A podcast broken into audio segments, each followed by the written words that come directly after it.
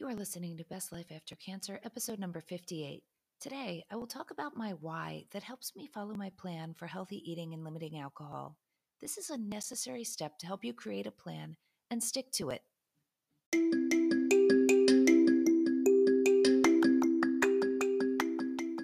Welcome to Best Life After Cancer. I'm so glad you're here. This is the podcast where cancer survivors and caregivers can get solutions and support to overcome the life challenges brought by their cancer diagnosis. If you are ready to release your fear, regain your joy, and reduce your risk, you're in the right place. I'm your host, Dr. Deborah Butzbach. Hey, friends. We are just getting home today from a week in Maine with my parents, my family, my brother, and his family. It's a little bit crazy. I'm doing this podcast a little bit last minute, but I really want to get it done and out to you guys tomorrow. I just want to take a minute and tell you about how great our week was. We have gone to the same place in Maine every year since I was born, and I think I only missed two summers one during medical school and one when I was pregnant with the twins. They were born in August, and before that, the doctor didn't recommend an extended car trip and after that, we were trying to survive newborns. We did go when Miles was born, also in August. We went up when he was only 10 days old, which I have to say was maybe a bit crazy. This annual tradition is part of what keeps me centered and whole, a respite of sorts. 10 days, no TV, no laptop, outdoors with family. We did four good hikes, played cards and board games. I did some paddleboarding, although not as much as some years, as this year was cool, windy, overcast, and most days the lake was pretty rough. I read a whole book, sitting on the deck in the breeze with a beer. It was heaven. The book, by the way, was The Midnight Library. I loved it, and you should definitely check it out. It is such fun to watch my and my brother's kids interact. I have four boys, and he has three girls. The kids are allowed to be with whatever part of the family they want to hang out with. My youngest spent all of his time playing in the lake or making mud pies with my brother's two youngest daughters, and he slept in my parents' cabin every night. I feel like I barely saw him. My brother's oldest daughter teamed up with my three older boys for hikes, games, and more. My brother has a little second-hand catamaran that I think he bought before we had kids, and he and I will often go for a sail, just us, not talking, just enjoying the wind and the waves and the views. Yesterday, we sailed back into a shallow, off the beaten path harbor and spent an hour hunting for cool driftwood. My husband spends hours dragging the kids behind my parents' tiny, beat up workboat on the hot dog we've had for more than 10 years. The goal being to see how quickly he can throw them off it and into the water, while they hang on for dear life. All of us eat our meals together, and each family takes turns making a meal. If there is one thing I wish I could give to each of you, it is a week like that every year with your family, just being together and enjoying each other's company. You don't need a fancy, all inclusive hotel, a top of the line speedboat, or the Hamptons to find perfection, I think. I'd love to hear how you spend your family time. We drove home today, and I wrote the podcast as we drove. My kids were snoozing in the back. My husband was chuckling beside me, listening to comedy. Even the dogs were quiet. All you could hear was the tapping of the keys as I typed, my husband's occasional giggles and snorts, and the rain on the windshield. I am recording this now that I'm home, and I'll edit it quickly tonight and get it out to all of you. Enough about that. Let me tell you what you came here for. Today, I'm going to teach you one of the early lessons from my post cancer weight loss program to help you understand some of the work we do in the program. Today's lesson is on creating an unshakable reason to lose weight or stop drinking, and then brainstorming how this answers all of the excuses you might have to stray from your plan. In the program, we also work to uncover the reasons why you eat or drink even when you plan not to, which, let me assure you, is not just because you're a foodie which is what I really truly believed my issue was before I lost weight. Also, in the program, we develop a framework that includes a good food and alcohol plan, and I teach you how to stick to it without using willpower. We deal with the setbacks and bumps in the road in a way that fosters growth instead of further derailment. The program is a safe harbor with other cancer patients struggling with similar issues of fear, changes in body image, testing anxiety, and metabolism changes. It provides accountability and motivation. The weight loss program is enrolling now, and I will begin the class on September 7th of 2021. If you're unaware of what I offer, I have a three month group weight loss coaching program. It includes weekly group coaching via Zoom, teaching videos, self directed worksheets, a group site where you can interact with other members, and more. I have had great success with my first two weight loss coaching groups, with all the patients who showed up and did the work losing weight, but more often with them citing the life changing results of improvements in fear, improved body image, and creation of a healthy lifestyle to maximize cure rates as the real wins in the program. This program does not include any drugs, surgeries, or unsustainable techniques to lose weight. It is not an alternative to proven medical care for cancer, but it helps to create a lifestyle that increases odds of cure by taking steps that decrease risk. I will tell you at the end of this how to get more information and sign up for a mini session to discuss whether the program is a good option for you. Okay, so to follow your plan, you need to have a compelling reason why. This must be more compelling than the reasons you want to eat. I am going to go through my most recent brainstorming on this, as I have had a time lately that I have struggled more with food than I had in the past 18 months. You brainstorm all of the reasons you want to be at a healthy weight and all of the reasons you want to eat and drink off plan. Then you use the reasons why you want to be healthy to override the reasons you want to eat.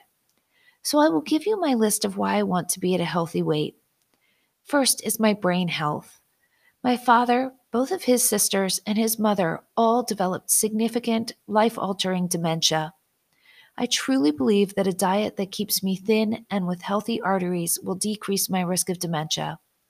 This is important because I want to be here physically and mentally to enjoy retirement, my grandchildren, and more. I want to stay mentally intact to continue this new work I am doing, creating a community for cancer patients to thrive. I also want to reduce my risk of diabetes. I had gestational diabetes with the twins, which significantly increases the risk of getting diabetes later in life. With diabetes comes the risk of neuropathy, visual issues, and more that I would like to avoid. I want to reduce my aches and pains. I have a lot of joint pain when I eat a lot of flour and when I'm heavier. This makes it hard to sleep because my hips hurt when I lay on my sides, and I feel ancient when I first get up and walking. I want to be better able to be active and keep up with my husband and kids. When I weigh less, I can hike faster and longer. I can run and jump and have more energy for active pursuits. When you hike, if you have extra weight, it's like putting dumbbells in your pack and carrying them with you for miles and miles. I want to have less thoughts about food, less focus on what I want to eat, less of my life revolving around food. I want to be a role model for my patients and my clients. I want to wear white pants in the summer and have them look good. I want to put on pants or jeans and not have to feel like they are always tight on my butt or thighs. I want to minimize my GI issues. I have belly pain if I have dairy, and flour isn't great either. When I eat them, I feel sluggish and unwell. I want to be true to myself and my long term goals. Now I brainstorm why I might want to eat or drink off my plan.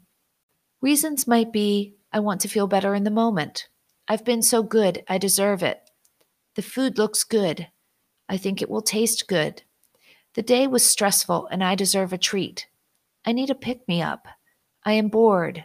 I am anxious. I want food to entertain me. Because someone made it for me and I don't want to disappoint them. Notice these are all thoughts, not facts. We might not even be aware of these thoughts in the moment. When we have a thought hundreds or thousands of times, we relegate it to the lower part of our brain and it becomes a habit because our brains want simplicity and ease of processing. So you may not be aware of the thought, you may just feel the urge.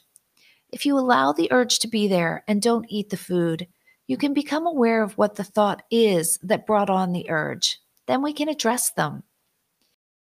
I might want to drink alcohol off of my plan. I want to relax after a hard day. I want to be entertained. This party or gathering or event is boring without alcohol. When I am out, I may think I'm getting tired and I know a few drinks will help me get over the hump. So, how can I leverage my compelling reasons to overrule the reasons I want to eat? I take each reason I want to eat and apply one of the reasons I don't want to eat that fits. Let me show you how I did this with each of my examples. A thought I have about food. I want to feel better in this moment. I answer this with what I want is to feel better lifelong without neuropathy from diabetes or joint pain from obesity. If I eat to feel better for 20 minutes, it is going to bring me years of feeling poorly. I have been so good and I deserve it. My answer what I actually deserve is a full, long, healthy, active life without Alzheimer's. It looks good. My answer yes, it looks good now, but my other option is for me to look good all summer in white pants. It will taste good. My answer first, it often doesn't taste as good as I think it will. Second, tasting good is just a minute, feeling good is forever. I am stressed out and it will help.